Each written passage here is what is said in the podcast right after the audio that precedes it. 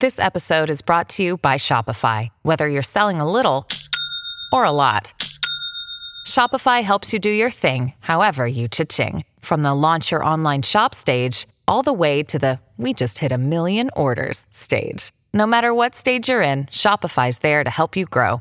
Sign up for a $1 per month trial period at shopify.com slash special offer, all lowercase. That's shopify.com slash special offer.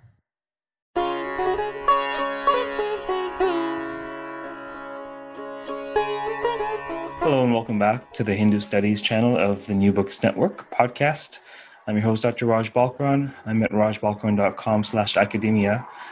More importantly, today I get to speak with Dr. Itamar Theodor of Zefat Academic College in Israel on a very interesting publication, his Exploring the Bhagavad Gita, Philosophy, Structure, and Meaning. Hello, Itamar, how are you? Hello, everything is fine. Good to hear you. Yes, good to hear you. You know, we have we have done a little work together. Um, I believe you published a paper um, from Bangkok's World Sanskrit Conference in 2015 on personhood. Yes, yes, indeed. I've been there and I published on personhood. I have much interest in uh, personhood, personalism, and in fact, I'm going to be presenting next week a paper in uh, international conference on personalism, which this year will take place in Israel. Surprisingly enough, here. Oh, how convenient! So we've we've we've worked together remotely. Um, I haven't had the pleasure of looking at this publication until um, preparing for this interview. One of one of the perks of doing this work really is having exposure to interesting works uh, such as this one. Um, now, for, I'm sure there are many people in our audience who um, are very familiar with the Bhagavad Gita either from uh, the perspective of scholarship. There probably are a number of listeners who may even use it in their personal life. And one thing I will say is among the books we review here, this one has a great deal of um, application for those who are looking to interpret, uh, perhaps even apply the principles, the principles of the Bhagavad Gita. Would you agree? Yes, I, fully agree with that, and that was the, the purpose of my uh, interpretation. I, I realized that the Gita is very rich and is very flexible and open for various kinds of uh, interpretations. I realize that. And my own interpretation is an attempt to present uh, the Bhagavad Gita as having a unified structure and potentially making that into a philosophy, applied philosophy, if you like. Yes, definitely. Now, um, one of the things i mean there are a number of things that are the work that i do is very different but there are a number of parallel parallels in that i also look at text um, and this idea that we can take our cues from the text itself. The text will tell us by its content and by its structure. I really do feel sanskrit texts are structured so as to influence interpretation in some way. And it seems that you would agree with that idea yeah, yeah, of course. Uh, I see the text as structured, and I, I am trying to uh, reveal the structure as I understand that, of course. Yeah. So, tell us a little bit about um, the structure that you perceive, and you know, you can feel free to talk about whatever you wish regarding the book or your work. But tell tell our audience about the structure that you talk about in your book. Well, the structure I call it the three-story house structure, and it's based upon a traditional uh, view considering the Bhagavad Gita to be ladder-like. actually, this is one of the ways to consider the Bhagavad Gita as having a ladder structure. Arvind Sharma writes about this in other places. So I, I, I, did not invent that idea.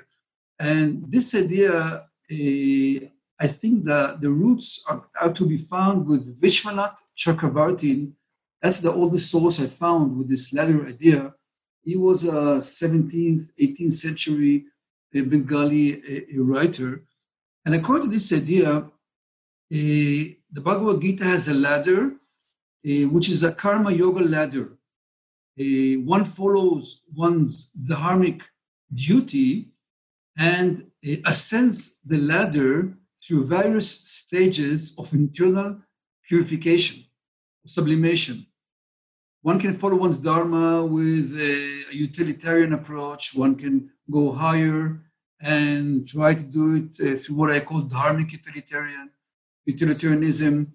And then one can go higher and perform one's uh, duty without regard to the fruits. That's a very famous, these very famous verses like uh, 247, uh, Karmani Eva Dikaraste, etc. You can perform your duty without regard to the fruits. This very famous, central, famous idea of the Gita. Then one can go higher and perform one's dharmic duty as a type of yoga, which is a very interesting idea. Being a yogi, a karma yogi, and performing one's dharmic duty, but uh, with an internal state of being a yogi, controlling one's mind, training one's mind and senses, developing inner uh, meditation, and ultimately one can perform one's dharmic duty as bhakti out of devotion or alternatively uh, in a position uh, close to that of Shankara's Advaita Vedanta, uh, of kind of a, a, a, a, monistic idea of merging with Brahma. That's also possible, and Shankara did comment upon the Bhagavad Gita. So that's that's the ladder, and the three stories. That's kind of my own innovation, I would say, and that is dividing the text into three layers of stories, which each has its own unique language and categories. I call, I call the first floor the humanistic form, a floor of uh, Dharma, uh, the second one, the, the, the, the, second floor of yoga, and the third one, the spiritual form. And we can see that in each, in each floor, uh, there is a distinct set of ontology and ethics. For example, in the first floor, you get the human being, that's ontology. But in the second floor, you'll get something else that will be a, the spirit soul, the eternal Atman, that, that, the self, which is different. Or the ethics of the first floor would be to prosper in this world, whereas the ethics of the second floor would be a indifference, a yogic ethics of indifference towards uh, samatva, towards success and failure. And the third floor will be the floor of bhakti, love God. So that's basically the structure uh, I see in the Gita, and according to uh, accordingly, uh, everyone it's quite universal. Everyone can find a particular dharma, uh, whether one is a, a, a, professional dharma or a personal dharma, and start ascending uh, the ladder while remaining uh, socially responsible, not, not, not relinquishing but relinquishing internally the fruits of one's labor, but externally adhering to dharma, and in that sense, remaining socially responsible in the family, in society. So that's basically the way I envision the Bhagavad Gita's uh, structure. The three story house analogy is intriguing. Um, the first thought that comes to mind is that it should be abundantly clear to anybody who engages the Gita, whether by verse or or chapter or someone who engages to read the whole thing in one sitting, uh, it should be abundantly clear that there are contradictions left, right, and center. But also that these contradictions seem to me to apply to different uh, degrees of resolution, different orders of resolution, even different orders of reality. So, um, if you have an issue with uh, your health, you know, a medical issue, that's at the issue is occurring at the order of biochemistry. You won't seek out a physicist to address the atoms in your tumor, say. It seems to me that the Gita is operating on different orders of reality and levels levels of human experience. And so I really resonate with having three stories um, with respect to well, which order of reality are we addressing now to navigate life. The first two um, strike me very much as um, see see what I've done is I've looked at uh, various myths, the, the, the goddess mythologies of the Devi Mahatmya or even the epics, through the lens of this binary of pravritti and nivritti, world affirmation, world denial, royal ideology versus ascetic ideology. And it seems to me the first two stories of the house relate to what I call this double helix the, the, the first story of the house relates to pravritti dharma, how to prosper in the world in a dharmic way. And the second story, if I'm not mistaken, of the house relates to the existential concerns or the the, the, the impulse of contemplation or, or or striving for some sort of spiritual goal. Um, am I mischaracterizing these first two stories, or is this the same? No, I think you're right. I think the first one will be uh, Pravriti, and the second one will be Nivriti. Will, at least will be will will uh, represent uh, the struggle, the endeavor to go there. Uh, the second story is characterized by a struggle. One struggles with one's mind and senses. Uh, all these verses, like uh, the second chapter about a turtle withdrawing its limbs within the shell, these verses which Gandhi loved. These are second story uh, verses where one tries to uh, detach oneself from sense objects and build up an uh, internal uh, meditation, so to speak. So that would be a Nivriti, that struggle. Mm. And then the third story will be beyond struggling, when one has a conquered, if you like, and sees struggling and is actually absorbed in that level of moksha, either moksha or bhakti, love of God, or a, a realization of oneness within that spiritual uh, state. So the third level is uh, the level of the awakened soul how one yeah. walks the world when one is awakened, presumably yeah. how Krishna functions, or presumably how um, the enlightened masters of India function, type thing. Yeah, yeah, yeah, yeah. Okay, so this is this is fascinating because so when I see the text, I see these two orders of reality, pravriti, nivriti, and I see that there's a clever interplay of what the problem is. The, the, the text starts off with a pravriti problem, like a, a warrior needs to fight. This is a time of war. We need yeah. to protect the kingdom. And then the deeper problem is that he's suffering, he's lamenting, he's upset. And this this is what launches Krishna's discourse of you know the wise do not grieve over the living or the or the dead you know like what are you upset about it's it's just really really fascinating i almost want to say it's a sleight of hand but it's not it's very conscious but it's very subtle this this intermingling between is the issue to get him to stand up physically and fight, or is the issue to get him to stand up spiritually? I, I think you're really, uh, really pointed at a very important uh, juncture in the Bhagavad Gita.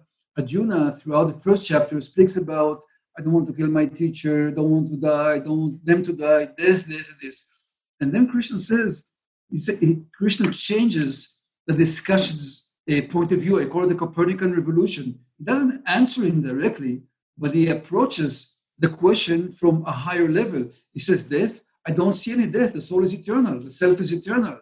Which death do you see? I always existed, all these kings, you are all these, you know, Natvevaham, Jatuna, some of these verses.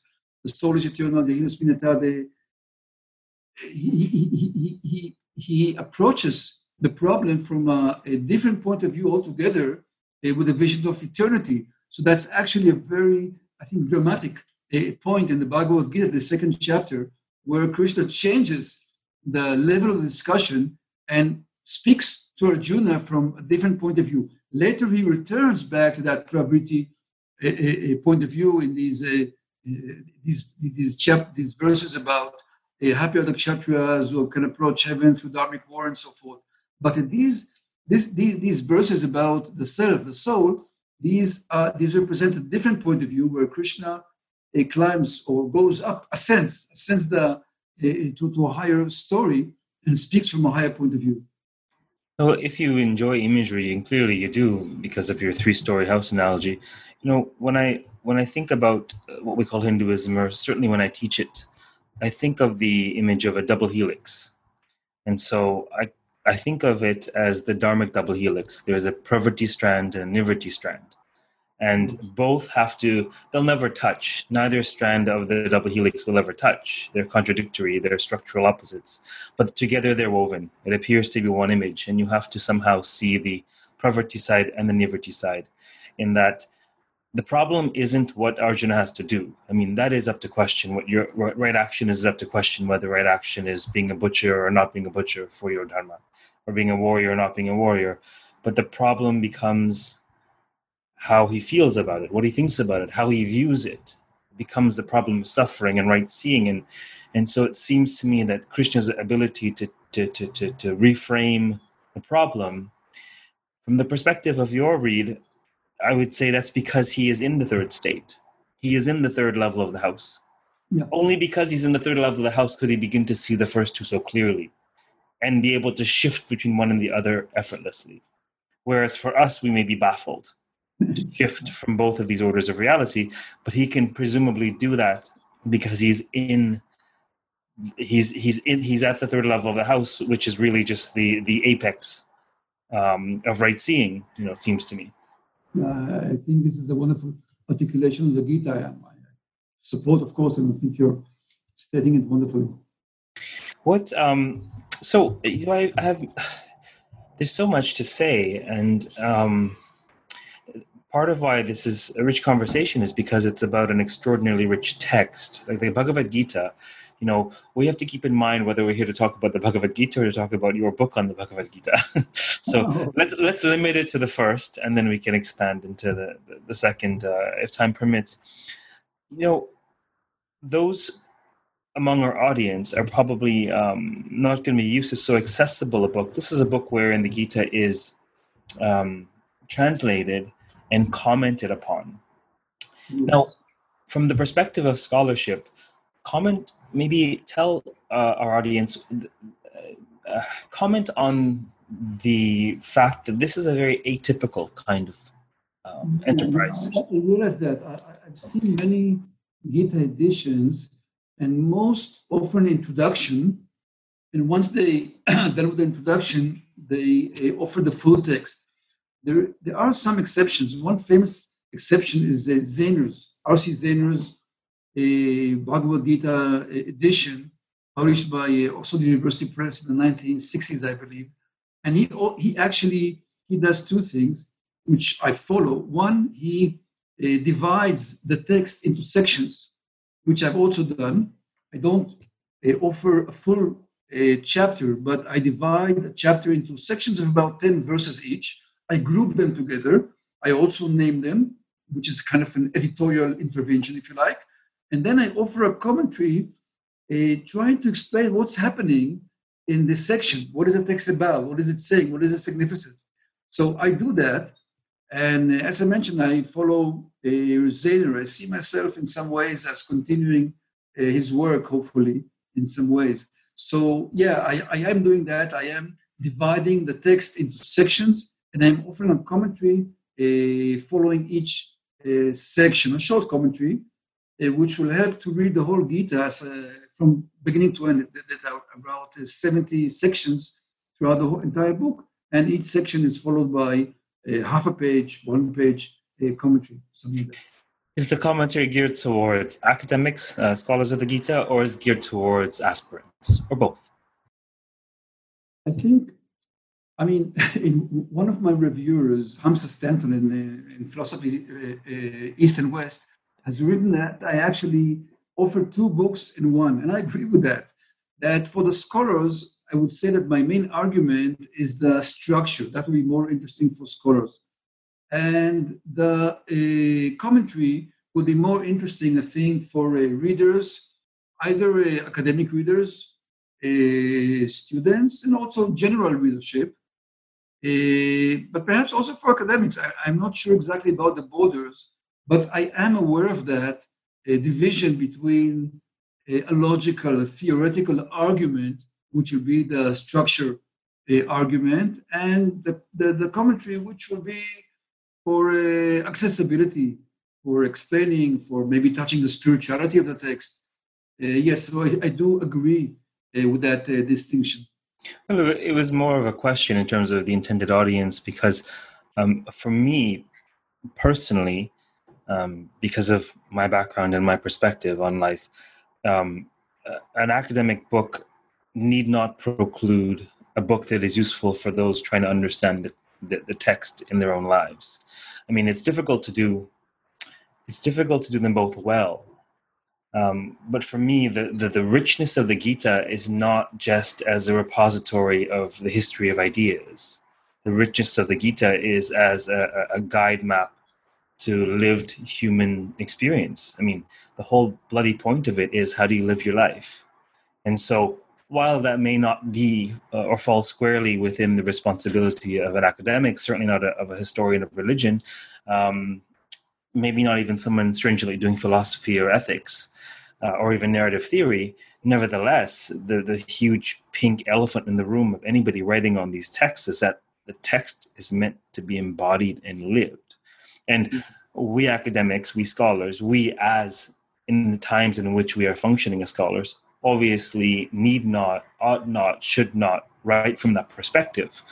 But the, the power is um, uh, the power is acknowledging that perspective we, we must know that that perspective exists and that is the point of the text. Um, I may be biased, but my sense is that it's, it's necessary to acknowledge the, the, the life of the text. Thanks. Do you, um, how did this project come about? Did you have a history with the Gita? Was this part of your studies? Did you have, you know, t- tell us about your interest in the text and how this this uh, book uh, arose? Well, I, I uh, began my uh, engagement with Indian spirituality on a personal level. I have to admit that I was around the age of 20 and I started practicing yoga in various forms of bhakti.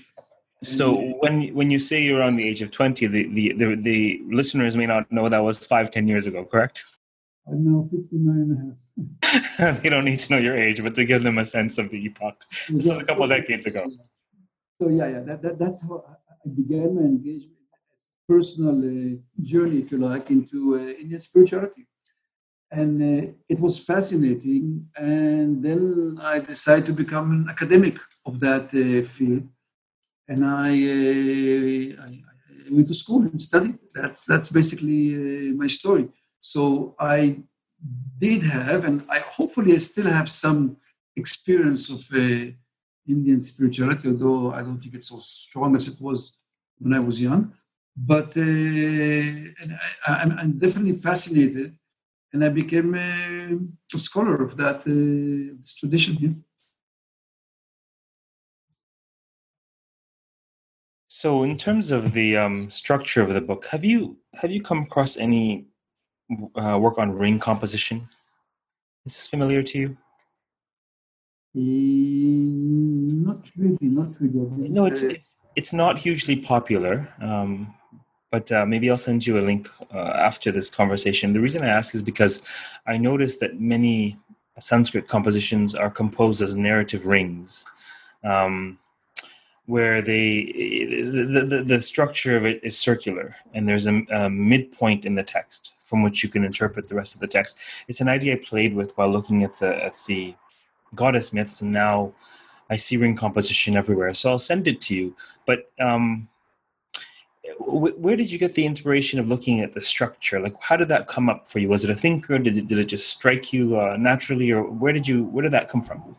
Naturally. It, it, it, wasn't a particular thinker. I just, I, I, I just looked at the Gita and said, "Wow, there must be an." I remember even the moment it came. I was studying in my MA, and it, it came to me. We were studying a philosophy of religion on one of these courses, and I said, "Wow, I have to figure out the structure of the Gita." It was something that I would say kind of uh, internal. Uh, I did uh, learn in a traditional a seminar in India uh, before going to school, and I was exposed to this idea of the ladder. Uh, I gave credit in my book to that uh, school, and later I found out that the roots go to that thinking which I mentioned, Vishwanath Chakravarti. So as far as the ladder, that that was a traditional idea, which I uh, uh, say I, I joined that with uh, three uh, stories and made it into three stories house. So the idea of the ladder is something I was exposed before. I did divide the text uh, kind of myself into these three layers and brought it together into this uh, three-story house. Uh, so I did apply some traditional idea, but that passion for uh, structuring the Gita, for highlighting its structure, for trying to show it as a unified text, I guess I had it strike me as something which one has to do. I don't know. And the this the it's all it seemed also obvious to me that the texts were structured in a very very conscious way um, even when they were highly the more ironically the more redacted they are the more quote unquote interpolations there are the the, the, the richer the the that history to me the more consciously the final product was structured and so there was a great deal of effort put into what goes where what order the chapters occur in which part of the Gita occurs in. Um, Devi Mahatmya, why is it in the Markandeya Purana? They could have put it anywhere. They could have put it anywhere. Why? There has to be a reason. This isn't a careless, haphazard, let's just stick it there because this has happens to be the pile of manuscripts we're, we're, we're copying over today. And so, um, so it's, it's abundantly clear there's there to me anyhow i agree with that insight that, that that there's a very conscious crafting of how the chapters are structured. And I don't think it's blatantly obvious because I think there are a number of things happening at the same time, right? Um, like there's there is method to the madness. So maybe that's nice. Yeah, Yeah, maybe you should say a little bit about specifically how you see the the work structured with respect to these three stories. Well, eh, the first level, eh, that of Dharma, eh, has has has a lot to say about it.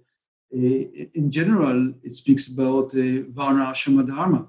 And that's quite universal. It, it aspires to encompass human society. It, it, it, actually uh, connects to, uh, or, or, potentially connects to each and every uh, human being.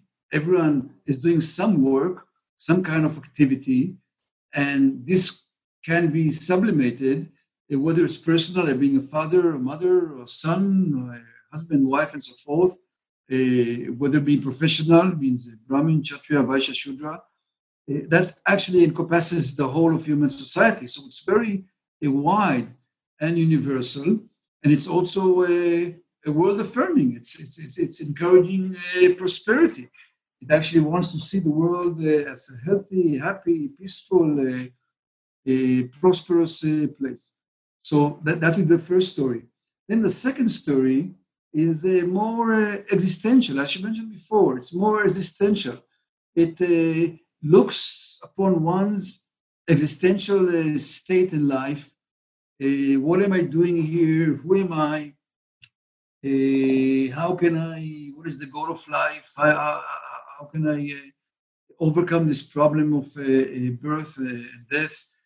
And while being in one's dharma, that, that's maybe the, the very interesting part of the Gita. While being in one's dharma, one can uplift oneself and see things from a higher perspective, more spiritual, and in the same time restrain oneself, become more self-controlled, more more of a yogi, more spiritual, and be a better person in society, not go to the forest, but work one's life, be in one's family, and be a karma yogi. So that's that's a, a higher level. Then, of course, uh, if you go to the third level, that's there one can go into spiritual uh, realizations. Uh, one can have spiritual visions. That will be mystical visions, if you like.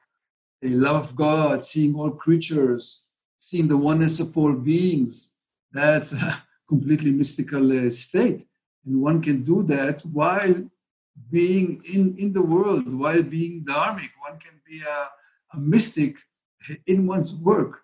So I, th- I, think it's fascinating and it's all encompassing and it, it, it, touches all spheres of life. One can one can uh, uh, find uh, oneself in the Gita wherever one is. Where, and now that's before even uh, touching the uh, the three gunas, that the, the Sankhya idea of the three gunas.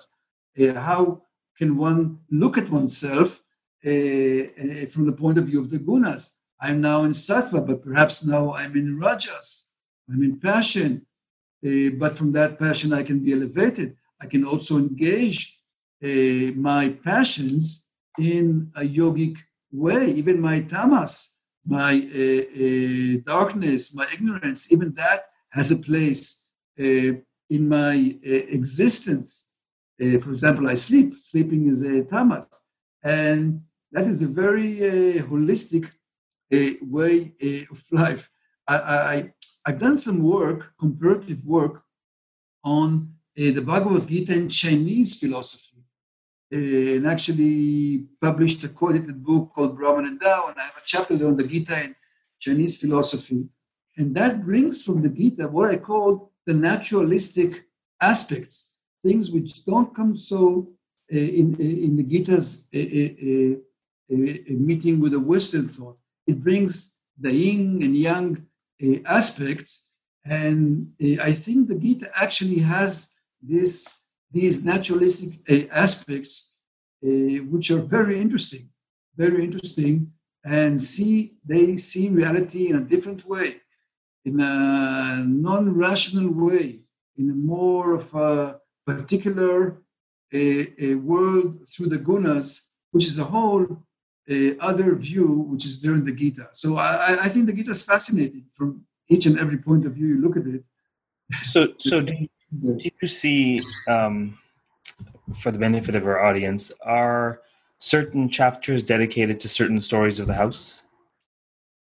Well, in general, uh, yes, I would say first chapter is first story. Then second chapter, you have the whole ladder all the way from the lower uh, all, all, the way up. Then third chapter, karma yoga, would basically be a, a first cha- a first story, uh, and then uh, a fourth chapter, various things. Fifth chapter, very similar to the third chapter, also a, a first story, uh, Dharma. And then sixth chapter is uh, definitely a yogic, a very distinctly a, a second story. And then seventh chapter is that's where the text enters the third story. From the beginning, uh, very clearly, even Zaehner points out that there's a change of uh, values there the beginning of the seventh chapter it goes into theology, uh, visions of divinity, of Godhead, about uh, how God can be seen in the world. Ninth chapter is also similar. Eighth chapter goes a little down uh, to uh, uh, the uh, second story. And now I'm tenth chapter will again be divinity, and eleventh divinity, twelfth also, and then thirteen goes down to the yogi plane of the second chapter, 14th, 15th, 15th is another story because it shows the whole ladder, but 16th is the lower one, the demons, uh, uh, and then 17th and the first half of 18th will be again the gunas, uh, the humanistic platform of various levels of, of action according to the three gunas, and then at the end from verse 45 before the summary of the Bhagavad Gita. So yes, you can actually show the stories, the levels through the text. When, when does it go higher? When does it go lower? Basically, the middle of the Gita, chapters uh, 7 to 12 are the highest level, with the exception of chapter 8, which is different, uh, uh, different uh, uh, uh, slightly lower. I know traditional commentators like to divide the Gita into the first six, second six, and last six chapters. It's it works, but not, it doesn't work that well. Uh, because the text is more uh, complicated, more uh, sophisticated, but you can, I, I, I certainly try to point at the levels through the commentary on which level the, the text is speaking. So, when you, for example, say that um, the, the, there's a different turn, uh, uh, there's a different tone that occurs from chapter seven onwards, the introduction of um, this mystical dimension. Is that retained throughout, or is that a, a theme that's concentrated in the middle of the Gita? Well, the, the peaks are uh, chapter 7, uh, then chapter 9, uh, and then chapter uh, 10. That's where Krishna reveals his divinity and Arjuna surrenders. He says, I accept your divinity. And then Krishna describes how he's to be seen in the world. So that will be I think, uh, the highest theological uh, peaks. The 11th chapter is also, it's different, but it's also a revelation uh, theodicy, revelation. Uh, so yeah, that these chapters will be the peak, uh, the theological peak of the Gita, and then at the end of the Gita, uh, the text returns to these uh, peaks, uh, almost word for word. I mean, the concluding verse of chapter nine is there in 1865, more or less the same verse, maybe one word difference. So, becoming devotee and so forth. One of the principles of ring composition is that um, the composition ends where it begins. It comes full circle. It's a ring, but the middle, the midpoint or the middle is is highlighted. It's featured. It's the most important. It's central, literally central, as well as thematically central. I'm not sure it's the most important, but it's the highest. I think it's all uh, it's all important. I mean, just just a second the, the, the, second part, I mean, the, the middle chapters in themselves wouldn't be sufficient. The whole thing together uh, creates these dynamics. But uh, yes, the, the, the, middle part is uh, in many ways the highest theological parts. That's where uh, one goes beyond the struggle with the senses and the mind and actually uh, attains visions, darshans. I, I, I think I mentioned it in the commentary that at this point, the conversation is not anymore argumentative, but rather a visionary. Krishna tells Arjuna, open your eyes and see. I am the taste of water, the light of the sun and the moon, the ability or, or, or humanity in the human being, and so forth. That, that's a vision. It's not an argument. It's not an imperative. It's a vision. Open your eyes and look around. See, see how the world is structured. Look around you. See divinity everywhere. I think it's these are beautiful beautiful uh, verses, uh, and they are basically darshans, visions, mystical visions, if you like. So it's um, from one perspective, it seems to make sense that they begin on the battlefield and uh, ascend into this more spiritual, mystical space in the heart of the matter, and then return towards the battlefield at the end of the text. There seems yes, to be yeah, yeah, yeah. an over, overarching up the mountain, down the mountain. Yes, feels. Exactly. I think you, you, you articulated that wonderfully. Going up the mountain and then down the mountain, but going through a whole journey, and then returning to the battlefield, but enlightened this time, enlightened. Yeah. Um, was there um, was there anything about this um, this process of yours writing this book? Uh, was there anything that was particularly um, either challenging or did you were you surprised in some ways? Is something that struck you?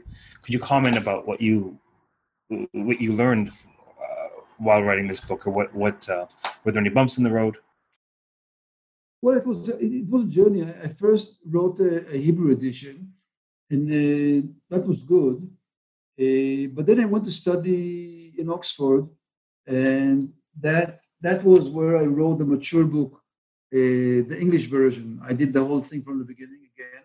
Did a new translation. I mean, the same translation, but I did from the beginning. I expanded the commentary, and I I felt that actually I'm, I'm I'm I'm coming with something new. Uh, actually, a friend of mine who's a philosopher, he said, "You actually uh, your, your argument is that you have uh, uh, discovered a philosophical book that actually uh, the Gita is not only a, a wonderful uh, work of uh, wisdom or spirituality, but it's actually a real unified uh, philosophy. That that that that idea, I, I very much felt uh, in Oxford that I felt that I was kind of the one of the uh, centers of world scholarship. And from that point of view, I said, "Wow, I have a new philosophy Asian philosophy, Indian philosophy, Hindu philosophy. Uh, to uh, that's what I'm actually doing, and I did that at the theology faculty, the University of Oxford, and that place is actually traditional. Many, many great theologians actually work there, so I felt yes, this is the place to work out a, a philosophy with the world uh, ambitions, and I start talking about the Gita as a potential philosophy for the 21st uh, century, something which can unite East and West, which has also theistic uh, trends, which can correspond with uh, Western Uh, spirituality, Christianity, Judaism, Islam. Uh, it also has Chinese elements or elements which can correspond with Chinese uh, philosophy, as I mentioned, Yin Yang, the Gunas, and other things, Tao, Brahman.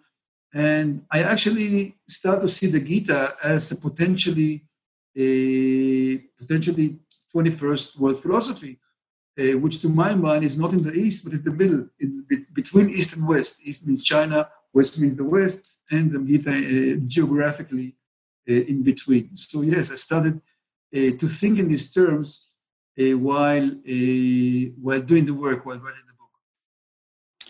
So, could you maybe clarify for us when you say you consider it now um, philosophy rather than just um, wisdom or lore or, or, or, spiritual nourishment? You know, in what sense do you mean that? Do you mean like in what sense do you mean you've started considering it philosophy proper?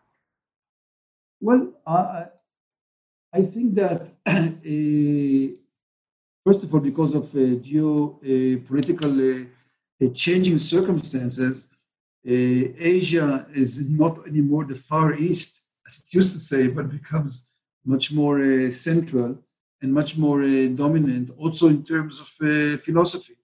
So I think it's less esoteric and and more applicable. Yeah, I actually think in these terms I have various ideas how to apply the Gita uh, in day-to-day life. I yeah, I, I, even think that some of the Western terms could correspond to the Varnas.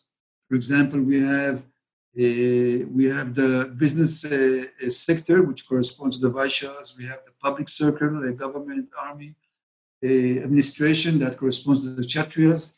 We have the a third sector, sector as they call it, of the of educators that could correspond to the Brahman. So I have some ideas how the Gita can actually be uh, applicable, how uh, it can actually be turned into a philosophy uh, which could uh, unify East and West, be accepted by uh, Western thinkers, uh, Eastern thinkers. I, I, actually have these ideas of, of the Gita as a potentially universal, yes, doctrine, philosophy uh, which uh, fits, uh, which is suitable for postmodernity.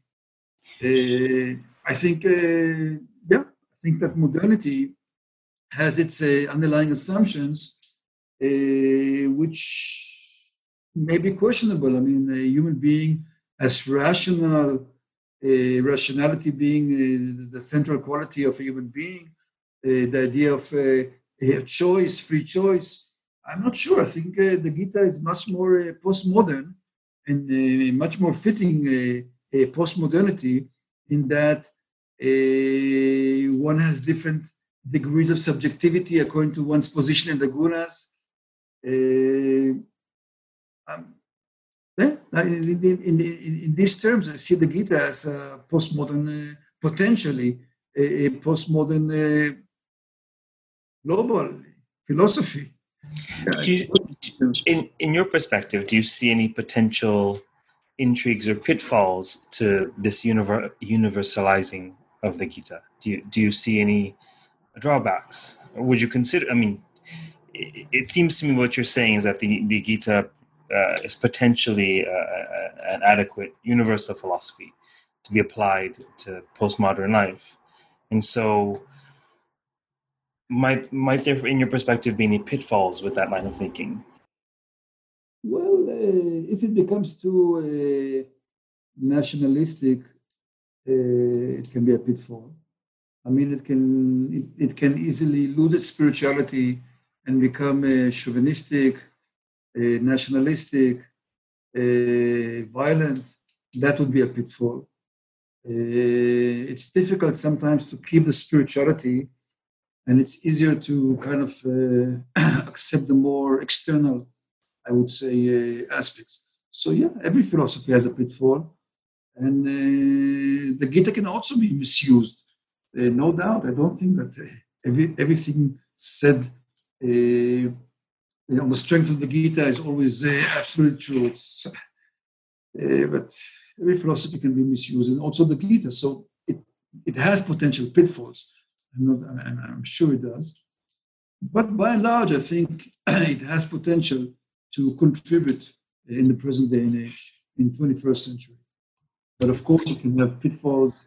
Other philosophies can be uh, also very worthwhile. I, I, don't think that this is the only way, and and, and you know, it has to be a, a balanced approach uh, to every every philosophy. So you see it you see it as um, one of several sources of philosophical, spiritual inspiration to practically change uh, the postmodern world or way of life. Yeah, eh, I see that as a potential philosophy, not the only way, but I see it. And I also think that uh, with the rise of Asia, uh, both uh, China and India, they, they very much want to have their voice also not only financially and politically, but also philosophically. And it might happen gradually, maybe yes, maybe not, that there'll be some kind of unification between Indian, Chinese, and Western philosophy. And the Gita can potentially occupy a place, even a central place there. But let's see, I, I can't really uh, foresee the future. But there is a potential there, which I, I do see. I, I was also working in, in, uh, in Hong Kong. I was teaching there for a few years at Chinese University of Hong Kong. And I also saw the uh, ongoing attempts to articulate contemporary Chinese philosophy. I see it in India. So it might happen, and the Gita may uh, occupy a place there. Also, there, there's much, uh, many attempts to articulate neo-Gandhian philosophy. Now it's 150, his 150 birth anniversary, and Gandhi, of course, also uh, his his his ideas were focused around the Gita in many ways. So clearly, from our conversation, um, the, you enjoy comparative work so that you've looked you've looked at the Gita and you've mentioned in passing some comparison uh, to Chinese religious texts. Are you currently working on any comparison, or maybe comment on your your, your favorite or most fruitful point of comparison? Well, uh, I, I, did work, as I mentioned, on comparative Indo-Chinese uh, ideas. Published a book there. I published another co-edited book with Judith Greenberg uh, just uh, 2018, last year, about comparative uh, Hindu Jewish studies, Hindu, Hinduism and Judaism.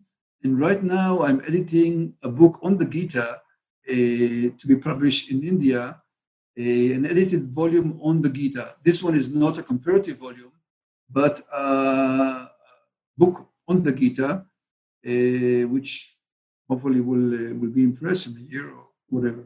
So tell us a little bit about the edited volume. Is there a specific theme or bent or t- I mean how many how many papers are in this volume and is there what unifies them? What is what is the the purpose of this um, this collection?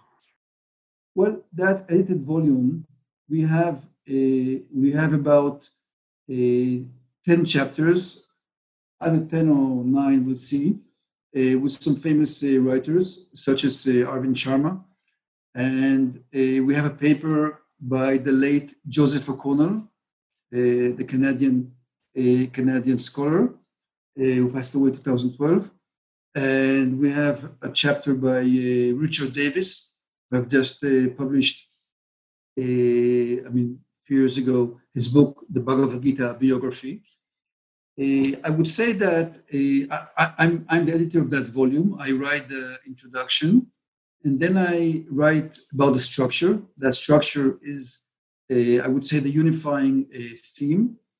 Uh, I also uh, quote Arvind Sharma's chapter where he speaks about the idea of the ladder as a way to interpret the Bhagavad Gita. Not the only way, though, but it is a way he mentioned the ladder. I uh, very much quote uh, Joseph O'Connell's chapter, who is looking at the very interesting conjuncture between bhakti, devotion, and dharma or karma. Eh, eh, it's a question. And eh, he mentions very particularly, he writes quite a bit about this thinker, which I mentioned, Vishwanath Chakravarti. And so, this, from my point of view, is the unifying, unifying structure of that book, too. See, I'm unifying structures. I, I, I always do that. Uh, we have a, we have a chapter by Carl Olson on uh, Shankara's Gita's commentary. Uh, then we have a chapter by uh, Alexander Uskokov about the Bhagavad Gita and Sri Vaishnavism. I mean, we take a Ramanuja and then it's Shankar and then a Ramanuja. Richard Davis's chapter is about the Gita Mahatmyas. and then we have a chapter by Jim Ryan who writes about uh, the nationalistic uh, thinkers, Gandhi, uh, Sri Aurobindo, and uh, Bal Gangadhar Tilak, their, their understanding of the Gita. And then we have a chapter by John Lulin, who is writing about the Gita of the Gurus. And he takes five gurus and writes how they uh, interpreted the Gitas, uh, their, their, their Gita commentaries. There may be another chapter, which I'm not sure yet.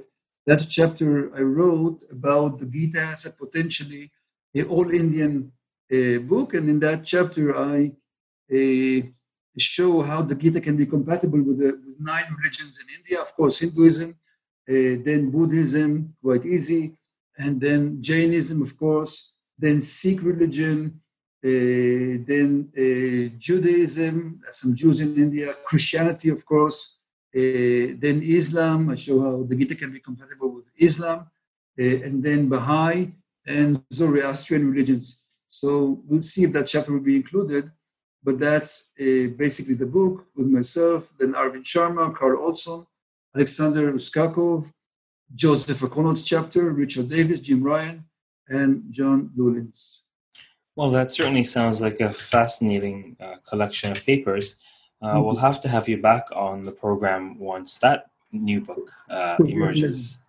Um, so, for those of you listening, uh, we have been speaking with Dr. Itamar Theodor at Zefat Academic College um, in Israel about uh, a book that was actually originally published in 2010 with Ashgate and is uh, just now, this year, 2019, out with Routledge, India. It is a book on a very famous uh, Hindu text, the Bhagavad Gita. Um, the title is Exploring the Bhagavad Gita Philosophy, Structure, and Meaning. Thank you very much for this very fascinating chat. Thank you so much. It was wonderful to be with you. All right, take care. Uh, for those of you listening, until next time, keep reading. Take care.